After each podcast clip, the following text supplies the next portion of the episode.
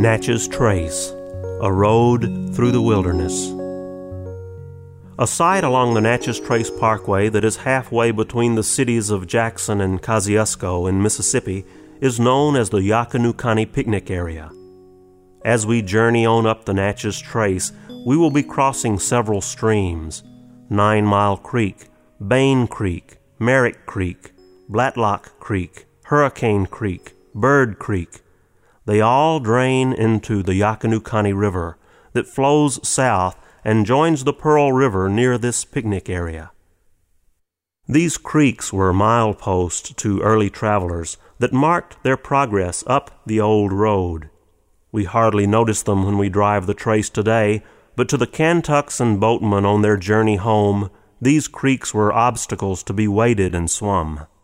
They were also the source of water and food.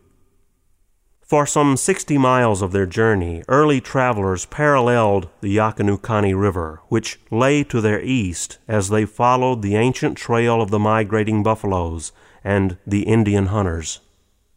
So, if during your northbound journey along the Natchez Trace you should happen to stop at the Yockanookany picnic area and rest among the southern pine trees, think about the early travelers there, who would soon set foot into the bottomlands of the Yockanookany River.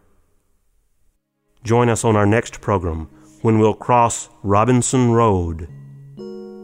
I'm Frank Thomas, your guide along the Natchez Trace, a road through the wilderness.